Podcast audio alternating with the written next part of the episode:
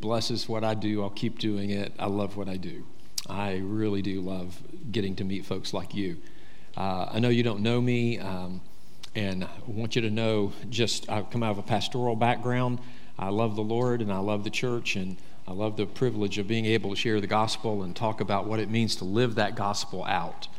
Um, I will tell you that there is another little secret to it. This is my attempt at a joke. I don't do jokes very well, but this is my attempt to do a joke. So I have to tell people when I'm telling a joke or they don't get it, you know. So, um, but I've only drunk half of this. so I'm, a, I'm in a little bit of a deficit right now, right now. But I'll try to pick it up and get get moving along with it a little bit. So, um, but honestly, you're getting a brochure in your hand. It's called Pursuing Peace Together, as you'll note. Um, I'll pray for you in just a second before we start talking about these things. But this comes out of a guy named Ken Sande. I don't know if you know that name or not. Uh, Ken Sande's ministry. He's an attorney out in Montana. Uh, he's been an attorney for a long, long time. He was in the Christian Legal Society 40 years ago or so, and they started seeing lawsuits happening among Christians. And as Christian attorneys, they were going, something's wrong with this picture. So he ended up writing a book called The Peacemaker, and many of the things inside this guide come from that book, The Peacemaker.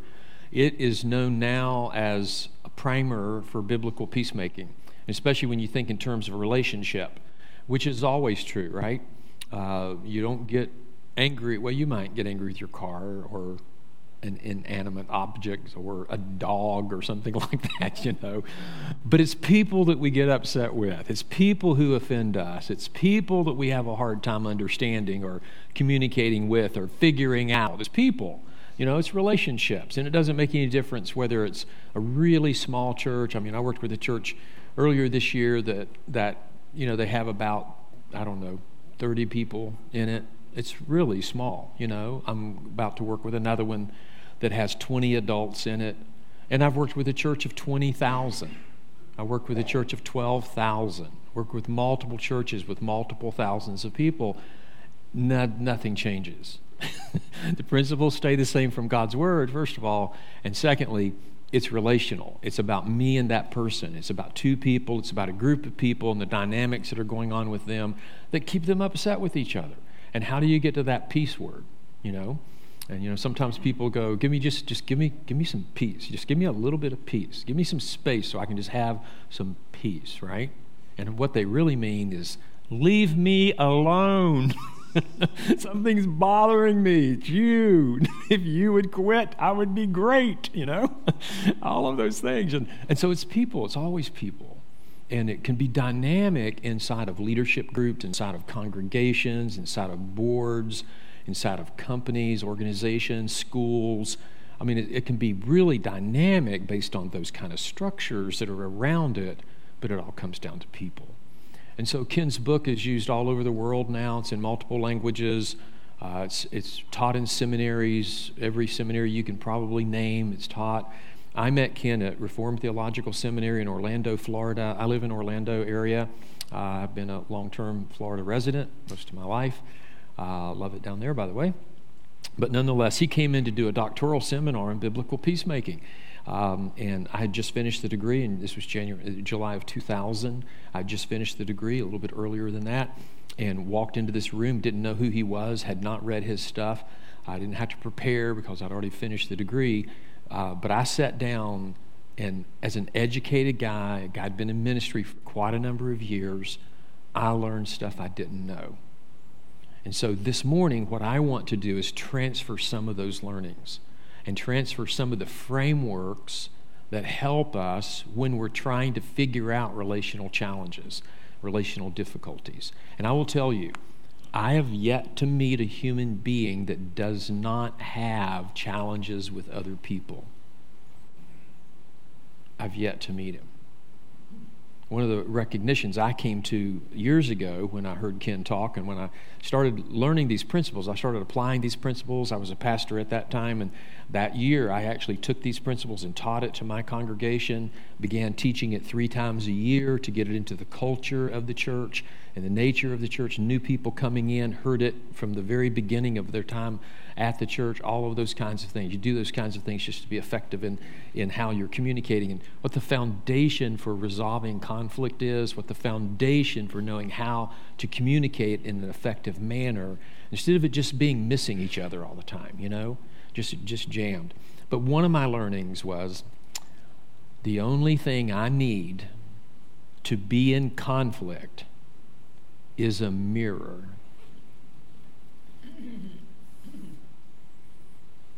That's all I need. Conflict starts in here. Conflict starts in me. My conflict with you starts in me. And when we learn that and we get the focus here, now we have opportunity because if I grow, if I change, if I figure out how to relate, how to communicate, how to respond differently, than the way I do respond that ends up spurring the other person on. It's called escalation, right? Where I do something that causes them to respond a certain way, they do something that causes me to respond a different way, and all of a sudden we're spiraling out of control. And the conversation gets beyond us. You know, well, if I can focus on me, I can ebb that flow. You know, I can do something, and that's my biblical responsibility. As far as it depends on you, be at peace with all men. Romans 12, 18. There's the command. It's an exhortation. It's a statement by the Apostle Paul in his theology, Romans, of what the gospel means to the life of the local church. And he says, You have responsibilities in those things. So, as far as it depends on you, be at peace with. What do you need to do? What can you do to help prosper that peace, to help create the thing that God really does want in that, instead of the agitation, the irritation, you know, the, the tension, uh, you know, sometimes the confusion. Is, you ever notice that? You get into conflict and it's confusing. You're going, what's wrong with this? Why doesn't it? Why can't we just figure this out? You know? And usually we say to the other person, get a life. Change. You, you. Use the word. It's you. It's you. It's you. No, it's not. It's me. It's I. I. I'm responsible to God. Now, so are you, right? But just think about it. If everyone took that position, that it starts with me and it starts inside me, if everyone took that position, then we've got opportunity. But if we do the blame game and we just talk about you and we point the finger, you know, I mean, if, if that's how we think, if that's how we behave, that's how we act, that's what we're focused on, we're in trouble. We're in trouble. And so this, this responsibility comes down to me. That's why it's personal peacemaking. That's why it's the nature of what God is up to inside of each one of us. And so, uh, with that in mind, let me pray for us and then we'll, we'll dive in. So, Lord, um, thank you for the day. Thank you for the opportunity this morning uh, to be with these folks. Uh, it's such a privilege of mine, and God, I don't take that for granted at all. Um, you honor me by that. You uh, give great privilege in my heart and life, and because uh, I, Lord, I have challenges. I have difficulties with other people. There are times when I get confused and I don't understand them at all. And there's times when I'm angry. There's times when I react. There's times inside myself. I may hide it, I may not show it, but inside of myself, there's a tension that I'm trying to figure out, trying to figure out between me and you. Because, Lord, it's you, it's, and it's with you. It's me to you, it's you to me. It's that personal relationship with Christ and what it means to abide in Christ. If we, if we could figure that out, Lord, and really live in that, how that would translate relationally is unbelievable. We, we see that in your word. We see that in the examples, not only the the bad examples of people who don't forgive and uh, the, the problem of not forgiving, the problem of being uh, literally after someone to where we're after them and we want them harmed. We want them silenced. We want them hurt. God, that's not you. You pursue us for peace. You pursue us to make us more like yourself. You, you pursue us to change us, to give us eternal life. Lord, may we be like that. And may we figure out how to do that in relationship. So, as we open this brochure this morning, as we just think out loud about some of these principles and, and the processes, I just pray that you give clarity to that. We'll refer to Scripture, Lord, and I know there's one that I want to talk about a, a, little bit this morning that I don't think we talked about it yesterday. I know I mentioned it, but I don't think I talked about the salient point inside of that text and what God you're after for us. But I pray that you just give us ears to hear, uh, that we would hear your voice. Uh, Lord, uh, my heart, my longing is that these folks, including myself, would hear your voice much more clearly than they hear mine. God, grant the grace of that and the mercy of that as we open your word and as we think about these principles in Christ's name. Amen. So, um, a number of years ago, I felt called to do this work, you know, and began doing it nationally in 2009. January of 2009 is when I started doing it nationally. Prior to that, I was working in Orlando. Uh, there was an attorney and I who we had. I had a full time ministry, had a full time legal practice, but we started a nonprofit to work with churches that were in lawsuits that couldn't resolve those issues. It grew from there. It got much broader. That was from 2002 to 2008. Um, but we've seen God change people. We've seen Him work in places, you know. Never will forget in Ohio a few years ago, this one gentleman I was talking to, is my, I call it the contact person, and that's David for you guys here.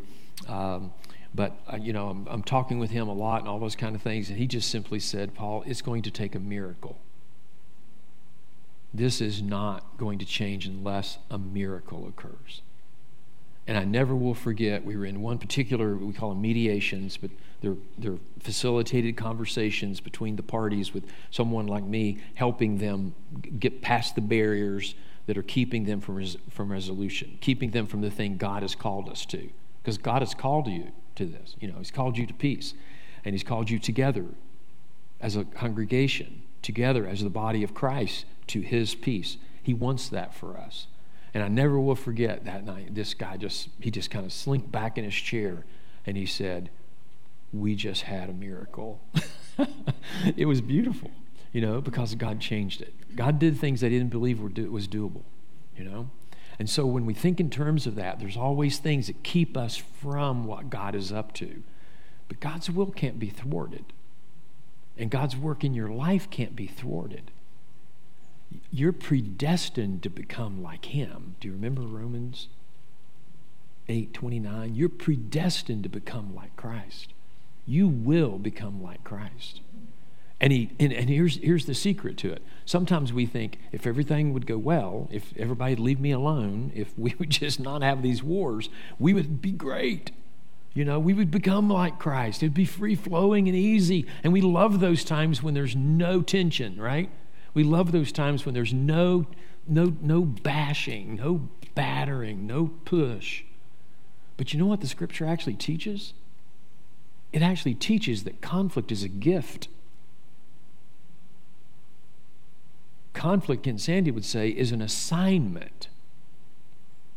In God's sovereignty, if a conflict between you and another person doesn't just go away, it doesn't just get resolved, God is in control of that. He has not lost control for one minute, and He is orchestrating the difficulty we have with the other person on purpose for that person's sanctification and for mine.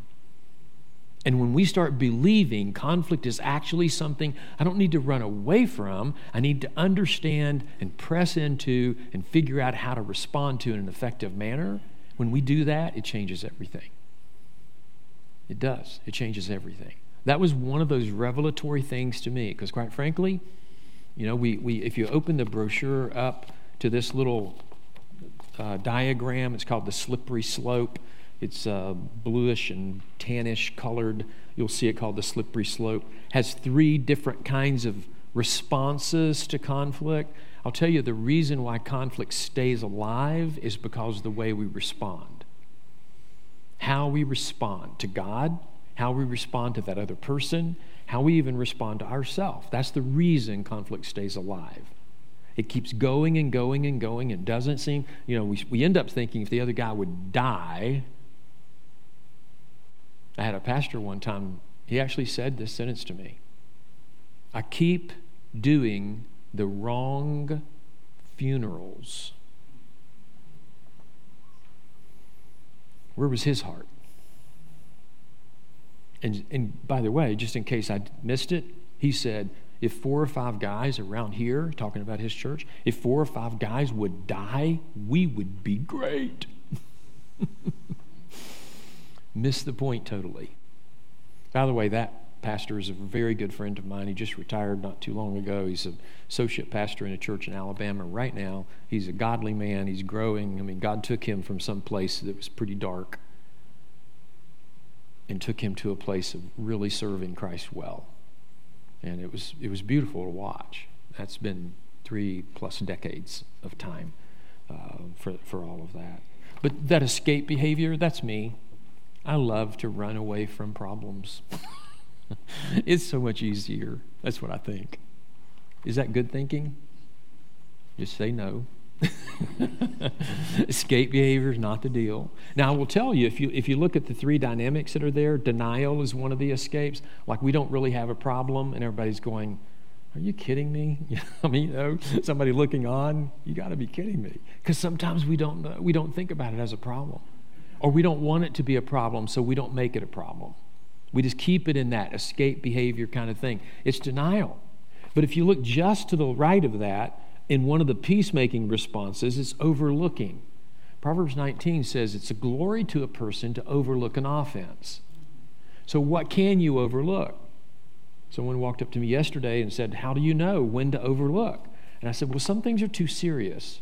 If it's too serious, you can't overlook it, you have to deal with it. Some things are simple, and if you can overlook it, then good, do. Now, for me, overlooking isn't just denial, it's not just saying we don't really have a problem. Overlook is forgiveness without the transaction. I don't come up to you and say, you need to own what you did, but I can give you forgiveness and live with you in forgiveness. No tension over the difficulty, it's gone. If you can do that, you can overlook. But you know what the difference between denial and overlook is? a fine line. they are right next to each other on purpose. So many times people will be trying to overlook. They'll tell you they're overlooking it, but they're bothering. So in Ken Sande's book, one of the things he says, he calls it the three day rule.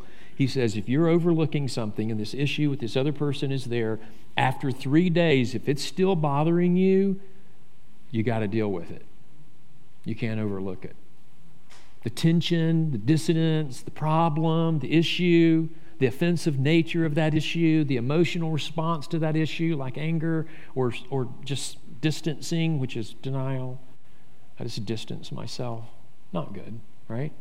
So, this escape behavior is one of the things that we find more people are escapers than they are attackers. If you look over to the right hand side of that slope, there's attack responses. I'll talk about those in just a moment. But, but we, we find that there's more people who are escaper than attackers. But you know what I learned? I'm an escaper. But when I learned how to actually have that conversation, how to approach that other person, how, what are the means by which we actually address the issue differently than we've been addressing it because the way we've been addressing it has left, led us to where we are now. If I keep doing that and think I'm going to get to some different place, I'm not thinking well. So I need a different path. I need something. I need input. I need influence. I need new process, new voice, you know. Something I'm had has to get added to that or else I'm going to be in the same place I've been. And so that's that, that's that piece. So is it denial? Is it overlooked? I mean, we, we will defend ourselves saying I'm, I'm overlooking when we're actually denying. Okay, now if you go down one more slide to the, to the right there of denial, you see flight. Now, I have to say to you, there are some things to run away from. And in Scripture, there's places where it says flee and it names something. And when, when Scripture says to run, run. Run fast, run hard, get away from it. And, I, and there's a lot of examples of that. I'm going to use one example because it's not really our subject, you know, but I'll, so, so let me just say it. Abuse is never okay. Abuse is never okay. Now, how I define it, how I get to the place where I believe abusive behavior is in play, is an important factor. because I can call something something when it is not that. I can be deceived about it. I can think it's one thing because maybe the impact on me is pretty strong, but it's not really what that other person is doing. I'm just feeling it that way. You know, emotion has a way of expanding things. It has a way of causing it to explode, causing it to be bigger than it actually is. And if I'm going to resolve it, I have to actually get outside of that emotion in order to be able to resolve it. But when abuse is in place, there should be, there should be flight. You should get, a, get away from it. Abuse is not okay. It's never okay. It's never been okay. It'll never be okay. Now, you can get away from it if you think you're in an abusive thing and then assess it get someone to help you assess it so you can determine whether it really is abuse because it may not be abuse and there may be a safe way to, to walk back into that space and, and to deal with it. So, so there are reasons to run, to, to flee, okay?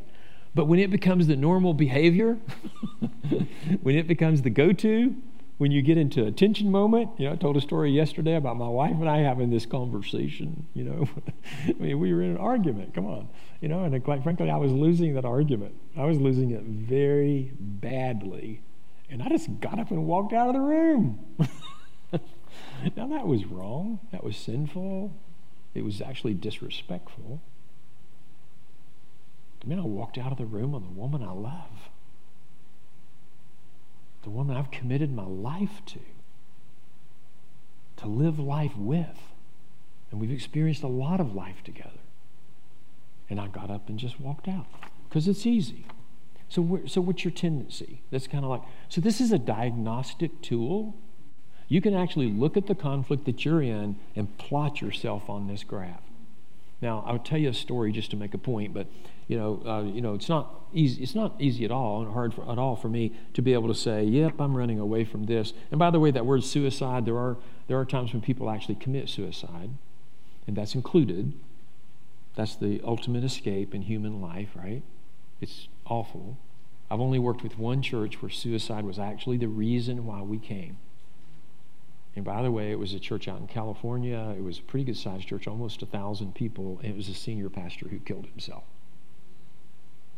It was awful. It was awful. But I have worked with hundreds of people who are relationally committing suicide. They just back away.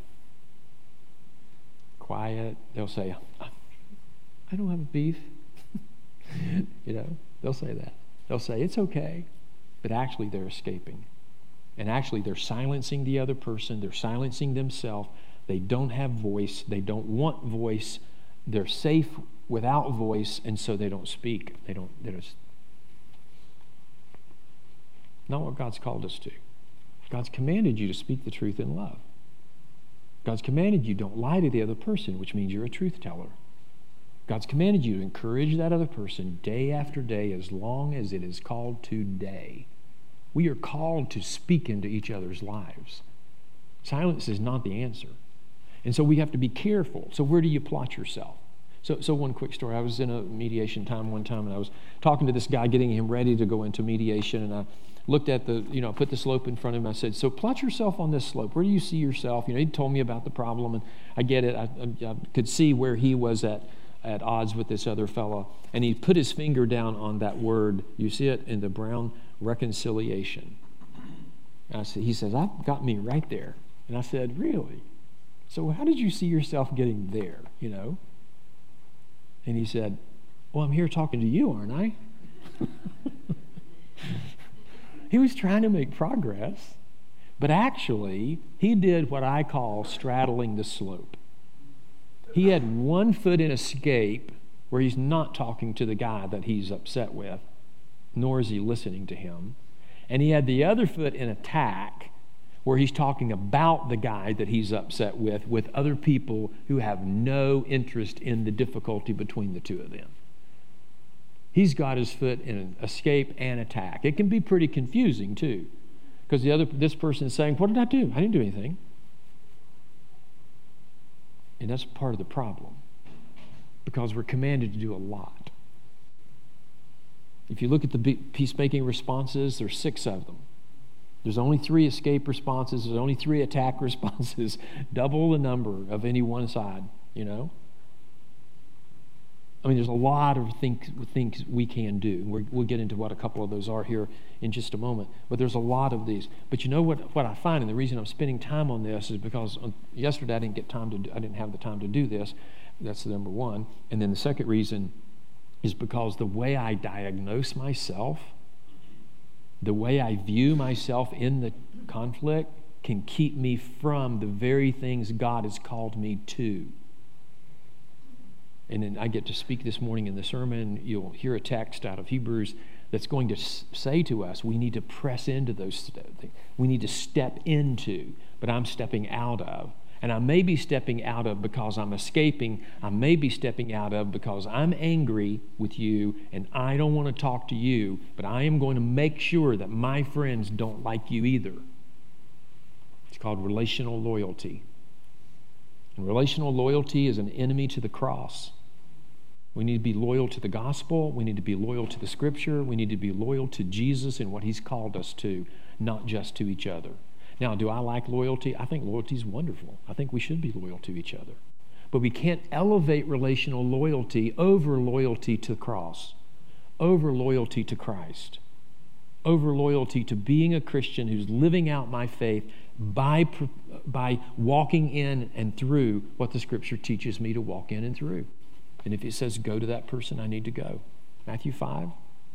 You know, you're here today, you're going to worship, right? Say right. we get to worship. worship is a joy. Worship is soul cleansing. Worship is something we get to step into heaven before we get there. Worship is, precious. You know, we get to worship. And in Matthew 5, part of the Sermon on the Mount, Jesus actually says, Leave your offering at the altar first, prior to that worship. First, go be reconciled. Reconciliation is part of the gospel. And you'll hear it in the sermon this morning. Reconciliation is what God has called us to, what He wants for us. So when I'm broken with that other person, I need to figure out a way that that brokenness can be mended, that it can be repaired, that it can be healed. Healing is the right word. That's a James 5 word for me. You know, confess your sins to one another. There's a relational piece, isn't it? You actually hear me say, I sinned against you, and here is how. Here's what I'm going to do to repair this. I know I hurt you. I know right now you don't trust me, or there's some other consequence. And I recognize that I need to change, and I'm committed to doing those things. You hear that confess your sins to one another, and pray for one another. We don't get to healing without prayer and without genuine prayer for each other. You know, it's, it's interesting in mediations when you see an offender who's actually sinned against another person and an offended, the person who was sinned against, to actually pray for each other to change, to be healed, to experience something different. Now we're appealing to God to do something inside of us. So, so my ability to know where I am on the slope is a big deal as to know, to know what to do next. Now, if you just open it up one more flap, let me introduce you to relational wisdom. So this little circle that you'll see over on the opposite side of the page, uh, if you just fold it in half where the slope is on one side and the circle is on the other side, you'll get biblical peacemaking on the slope side and relational wisdom on the circle side three components of relational wisdom. This isn't rocket scientist stuff. I think it's genius. I think it's, it's really helpful to us because it reminds us that God, self, and others are always involved in every conflict. And when you have a conflict with another person, God needs to be part of your awareness and part of your engagement. That other person needs part of your awareness and part of your engagement. You need to have an awareness of where you are and be engaged according to what the scripture calls you to and the Holy Spirit inspires you, inspires you to do. So God's self others always. The two dynamics are awareness and engagement. When I'm unaware of something, I don't know what to do with it. And, and sometimes a person will come up and say, Do you remember this? And you go, No, I don't remember it, you know? Or, or they remember something differently than you do. There's an awareness difference in what took place. Well, we got to think through those things in order to be able to understand so that you gain awareness. Relational wisdom says, when I'm in an exchange with another person, there's three of us in that exchange, not two. I must respond to God and become aware of God because God speaks into every one of those conflicts. If I have a conflict about something and I'm, I'm, I'm upset with you, and I'll just, I'll, um, okay, the only word is coming to mind right now, so I'll use it. Uh, it's not the best example, but hate. You know, I hate you right now. Maybe dislike is better.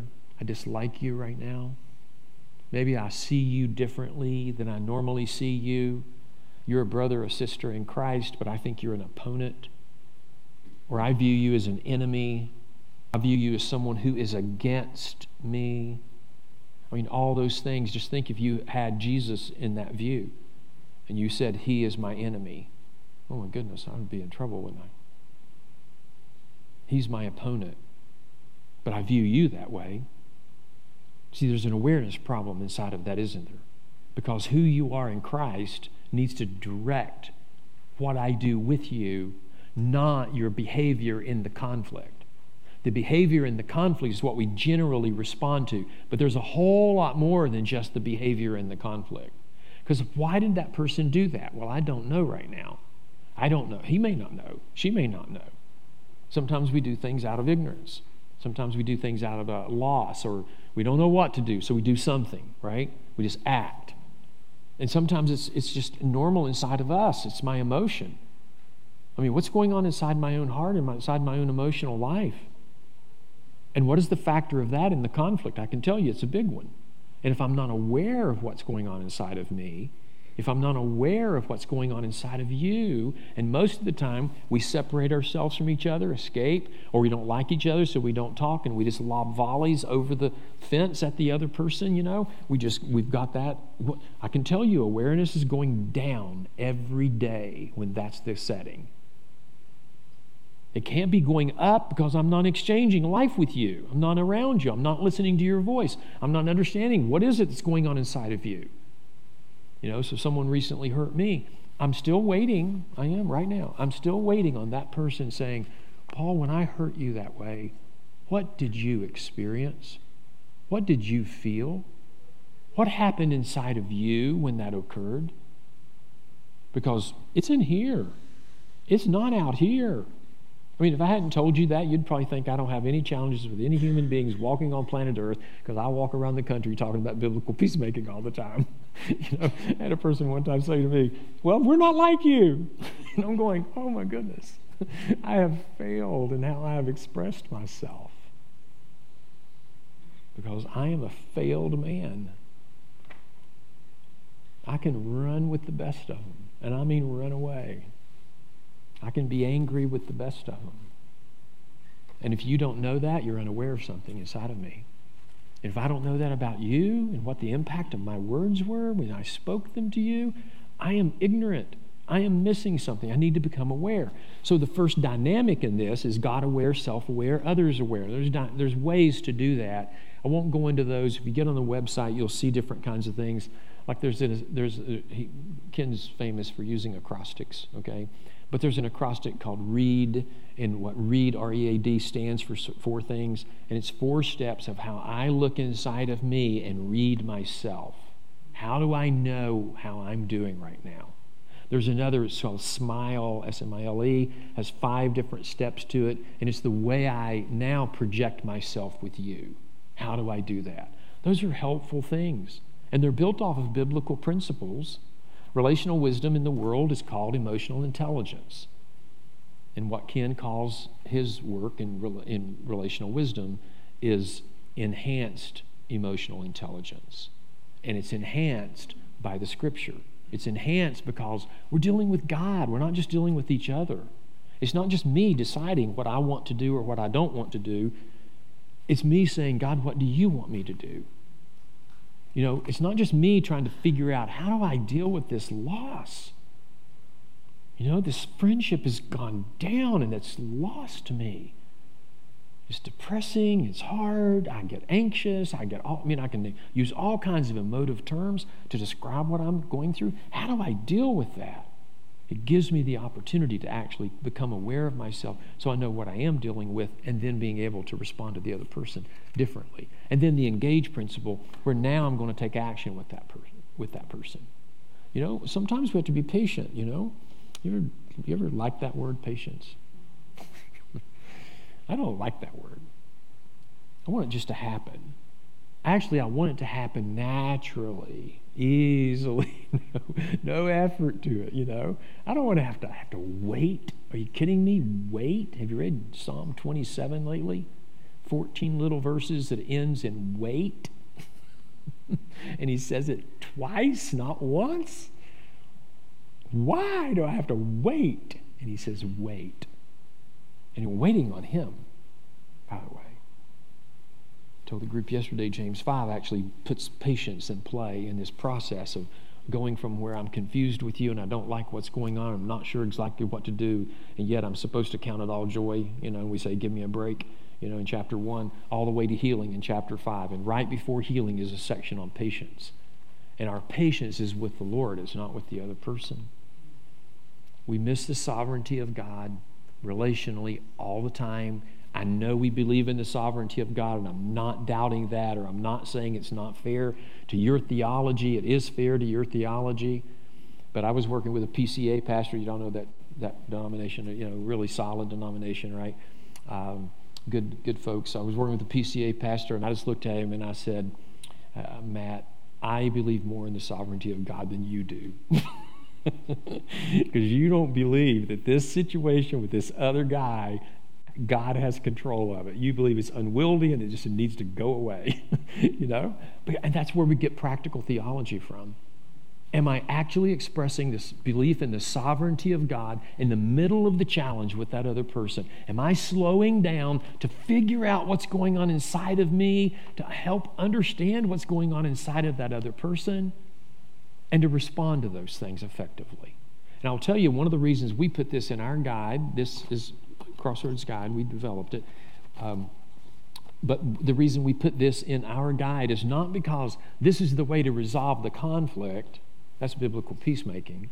This is the way, once the, peace, once the conflict has been resolved, to walk out our relationship with each other in a healthy way. You know, Ken calls it getting upstream of conflict.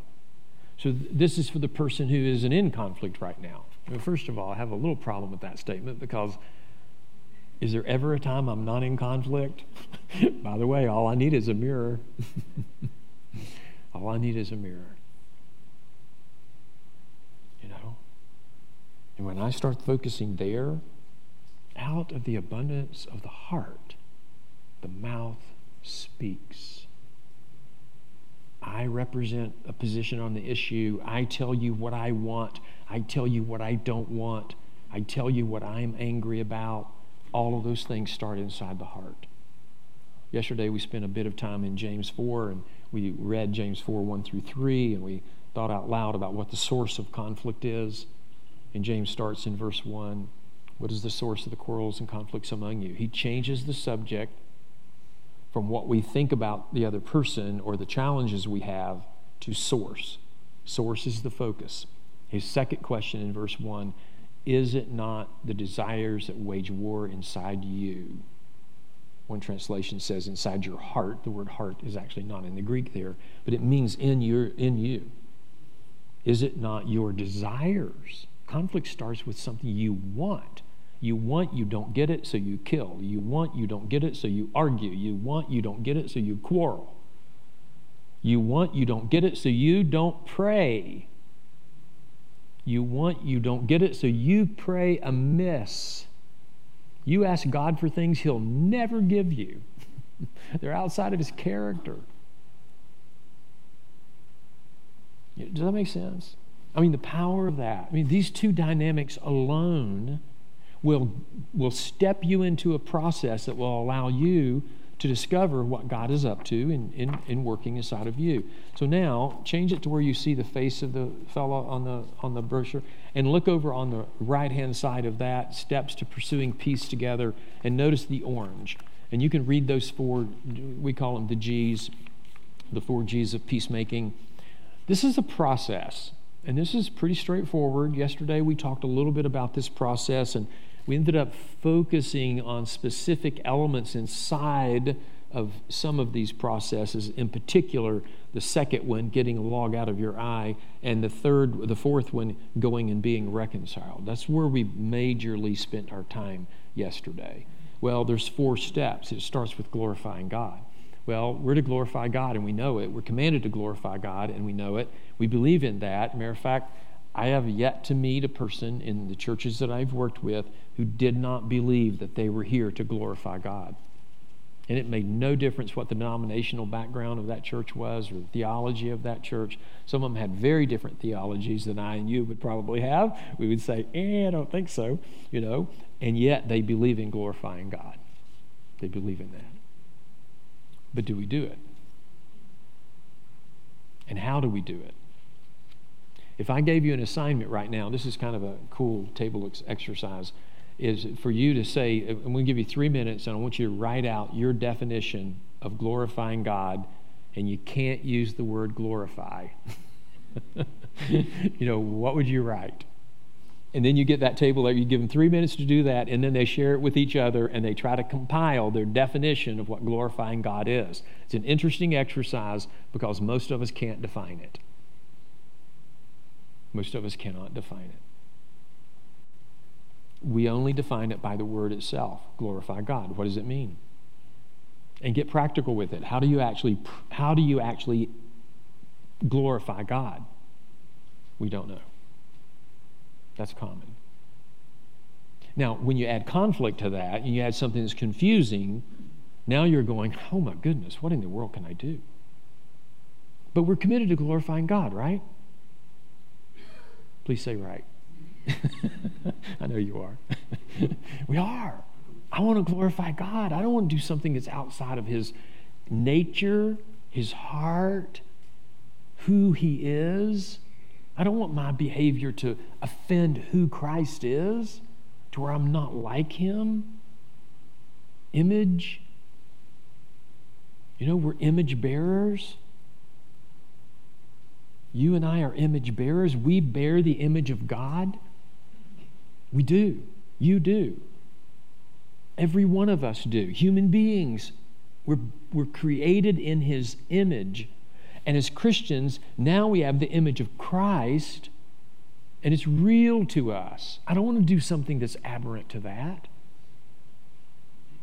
I want to live aligned with that. It actually helps me begin to figure out what is it that will glorify God the most. If I'm going to glorify God in this situation, and I come up with a list of five things that I could do, I need to back away from that list and say, which of those five things would glorify God in the most impactful manner possible? And that should be my choice. That should be my first step. So when I'm in conflict, when you're in conflict, what we believe is this glorify God thing starts the whole thing. Because if you're not committed to glorifying God, or if you're acting in a way that does not glorify God, I can't help you. That's between you and God. Now, can I help you see it? Can I help you know what to do with it, to change, to move away from it? Sure, we can talk about that. But if you come down to the bottom line of that saying, I don't, I'm not going to glorify God in this situation. And just for definitional purposes, James 4 1, source of quarrels and conflict, desire, I want, so, this is, this is his language, you want, so you. You want, so you. You want, so you. You take an action on the back of that desire. You're actually trying to achieve that desire. And does that desire glorify God or not? I'm not even thinking about it. I'm already outside the realm of the first G, the very first place to start. That's why I have to analyze and look and say, what is this desire? What does God say about my desires? Like if you wrote your desires down on a piece of paper and just wrote each one of them and then said, okay, now I'm going to find something in God's word that speaks to that particular desire. What does He say about that desire? And you, it's amazing, but it matters not what the desire is, how much in God's word there are about those things that we want. Those things that we want drive us when we actually should be glorifying God. We should be getting to Him and His change inside of us. So, this dynamic, you know, when I'm trying to become self aware, now I'm looking at my desires and saying, where did that desire even come from? You know, just this is colloquial, and I'll just say it and then move on. I've got one more thing I want to make sure I say before we end up here in a very few minutes. We got about 11 minutes, I think. Um, have you ever wanted something, gotten it, and then didn't want it anymore? Never. Only Bill, right? yeah. So, did I really want it in the first place? Do I even know if I want what I want? Have I even slowed down long enough to think about what if I want this, what am I not wanting? And maybe what I'm not wanting is what I want more than this. Or this is just a placeholder, you know? It's just a it's just a stall. It's a slowdown, it's a pause, it's me just simply saying, I need this right now, so I want it right now. I have a good friend, he teaches at Southern Seminary. His name's Robert Jones and Robert's written some things on anger and that kind of stuff, really good, um, um, really good stuff. But nonetheless, he ends up saying when a person says, I need, an idol is talking. My idolatry causes me to move away from needing God to needing it, something other than God. And we, we're stung by that bee, you know? You and I have that problem. It's innate within inside of us. It's, it's not going away. And if we don't slow down and actually think about what is this thing I want, and am I really going to get it? Am I, is it really going to satisfy? Well, where does satisfaction come from, right? It doesn't come by achieving it once. And, and that we want things that we end up not wanting or wondering, why in the world would I ever want that? Why didn't I want this all of a sudden to become aware of something else? What is the awareness piece of that? So I can learn, I can grow, I can understand. Does that make sense? And, and, and this is all revolving around the practicality of how you define glorifying God. Because it's not just a theological commitment to glorify God, that's the point of glorifying God. It's actually glorifying God. it's in the practicality. How do you glorify God in your thoughts? How do you glorify God in your emotions? How do you glorify God in your intent? All of those questions need to be asked and answered, and they get asked and answered inside because we can't look. I mean, I, I look at you and I say, are you, are you committed to glorifying God? And your answer is going to be yes. But are you glorifying God in that situation? I don't know. And, and, but we need to get, does that make sense? So glorifying God is a big deal. Now, getting the log out of your own eye, and, and this is my last piece. If you turn to that back flap, and you'll notice a spiral up at the top of the flap, there's quite a number of processes, as we call them, in biblical peacemaking. This is one of them. This comes out of a lot of backgrounds. Ken writes about it in chapter 5 of the book, The Peacemaker. On his website, there's an article called Getting to the Heart of Conflict, which will describe this to you as well good article. Um, a lot going on inside of it. But you'll notice the orange over to the left hand side of the spiral progression of an idol. This is how idolatry happens inside of us. James 4 1 to 5 actually describes that idolatry, it describes the spiral. I want something, desire. I demand it. You know, so you. I desire this, so you you know, and, it's, and it, it turns in not just so that you act, even though that's what that means, but it's so you. You have to act too. So my desire now becomes your desire. No, it's not. It's my desire. But I'm imposing it on you and I'm saying, you must want what I want. In, in our work, the biggest place where we see this impact a setting that causes people to stay you know, challenged and in conflict is when they have an outcome they desire an outcome and they're committed to that outcome. The other person doesn't want that outcome, and so now it's never, never going to have peace, never going to find a solution because the other person doesn't want that outcome. All those are desires. It's James 4. We got to move away from that. Now, do I need to understand them? Yes. But what if God wanted something different? Is kind of the natural question to ask. What if God wanted something different than you you've got you're committed to that outcome? What if God wanted it to be different than that? Is that okay? You know? And what don't you know right now? You know, I put my fist above the head yesterday. I said, Do you see it? And the group said yes. And I said, I don't. Is it there? Yeah. I don't think so. it's above your head. No, it's not. it's all proximity. I need somebody to do this. And every one of us are in that chair. Every one of us get driven by the desires that we have. And we get idolatrous. And C.S. Lewis, he wrote this little essay called The Inner Ring. You ought to read it. It's in The Weight of Glory, a series of essays by C.S. Lewis. It's good. Um, but he ends up making a case that when we want something and we end up having it as the thing that we have to achieve, we're already in idolatry. So our statement is when a desire becomes a demand, an idol is talking. Idolatry is very real, it's very much a part of our lives. I am an idolatrous man. I wish I weren't. I long not to be. When that principle of the Ten Commandments come in and it says, if you break one, you break them all, I go. Thought I was pretty good because I was keeping seven of them, you know? I'm a failed man, especially when it comes to obedience and, and, and perfection. Are you kidding me? You know, being like Christ.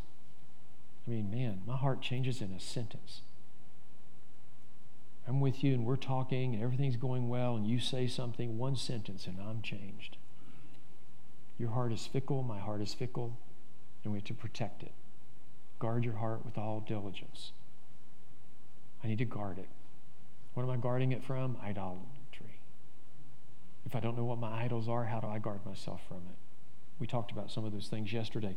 This progression, my opinion, my experience, the most important peacemaking process known to humankind if I can actually get to the bottom of this and name the kind of idolatry that is nature to me, mine, natural to me, then I'll know how to guard myself from it.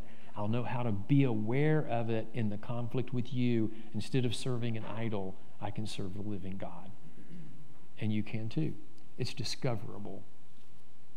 And the process is, is in James 4, we believe, and this process is just, it's a dynamic. You can read about it multiple people, you know, Paul Tripp's usually the one I name, have written about this, this thing, um, this progress, uh, but, it's, but it's a big deal. Um, so I know we got three minutes, and I can't do this justice in three minutes, but I want to add one more piece to it, and then I'll close this out. Um, Philippians chapter 2. Um, have this attitude in yourself, which was also in Christ Jesus, verse 5 verse 3 and 4 name that attitude. Verse 6 through 11, the most superlative part of the gospel of Jesus Christ, of how he came, bore our sin on his body, died for us, received the name which is above every name, and every tongue will confess, every knee will bow. I mean, it's a superlative text of Scripture, demonstrates those two characteristics in verse 3 and 4 of Philippians chapter 2 in verse 3 says that I need to make you more important to me than me. Conflict doesn't let me do that. I have to, I have to elevate you and make you more important to me. And verse 4 says, I need to serve your interest, not just my own.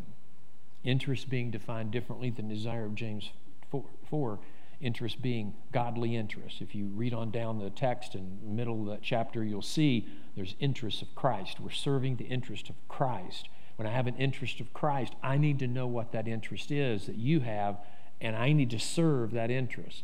That is what I call practical humility. It's what Jesus came into this world to do. When Christ came into this world, he did not want brokenness with the Father.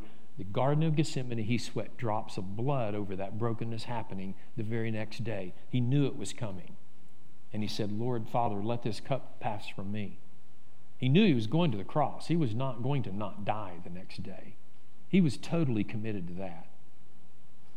But he took our interest and elevated our interest above his own. He took our interest of needing a Savior, our interest of needing forgiveness for sin, to needing a cleansing agent, the blood of Jesus Christ. He took that interest and went to the cross. Not my will, but thy will be done. All of those wonderful things in that Garden of Gethsemane experience of Christ. Sweating drops of blood, the capillaries burst and blood came out of sweat pores. That's the kind of tension that he felt in that night. You and I have not done that as yet, according to verse 3 of Hebrews 12 we, just, we, we don't shed blood over our sin. He did. He did. And why did he do it? Because he humbled himself. He took our interest instead of his own and served that interest. Philippians chapter 2, verse 3 and 4 and 5 call you and I to serve each other's interests. Figure out how to do that and watch what happens. It's, it's, a, it's a game changer. And I'm not saying there's not a lot of barriers to that. I am saying that's part of the solution. If you, if you think in terms of getting to a solutional path, uh, you're, you're thinking down the right, the right path. Lord, I know our time's gone. Uh, thanks for these folks listening to me for a whole hour. I appreciate that. And use this, uh, this conversation, this information for your purposes in their lives, in my life, in the life of your church. I pray in Christ's name. Amen. God bless you. Thank you.